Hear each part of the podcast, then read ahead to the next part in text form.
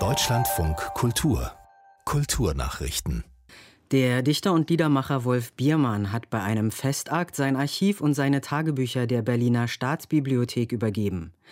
Sie konnten von der Staatsbibliothek mit Hilfe des Bundes sowie der Kulturstiftung der Länder erworben werden. Biermann sagte im Deutschlandfunk Kultur, die Übergabe der persönlichen Tagebücher fühle sich an, als ob er seine Haut in der Bibliothek abgebe und nicht seine Garderobe.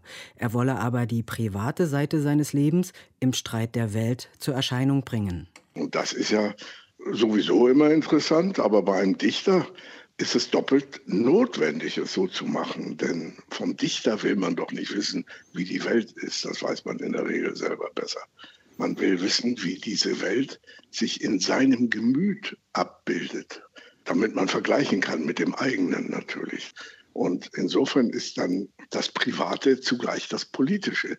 Der Dichter und Liedermacher Wolf Biermann, der in Hamburg geborene Künstler, war 1953 in die DDR gezogen.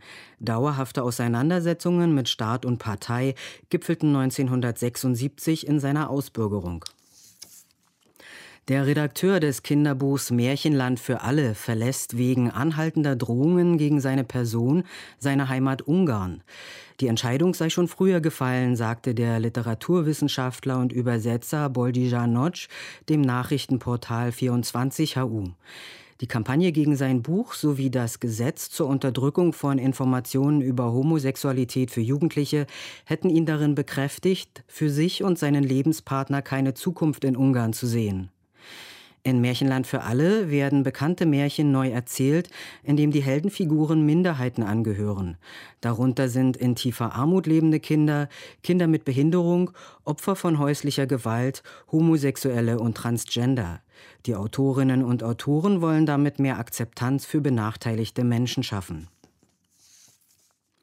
Bei Renovierungsarbeiten an der Katholischen Universität in Washington ist eines der Originalkleider aufgetaucht, das Judy Garland 1939 in dem Hollywood-Film Wizard of Oz trug. Das blau-weiß karierte Schürzenkleid galt seit Jahrzehnten als verschollen. Nun wurde es zufällig in einem Schuhkarton gefunden, der auf einem Schrank lagerte. Stefanie Germann.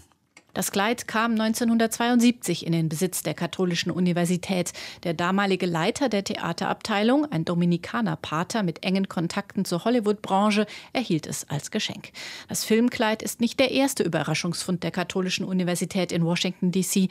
Bereits 2011 war bei Renovierungsarbeiten eine Rembrandt-Zeichnung in einer Gästetoilette aufgetaucht.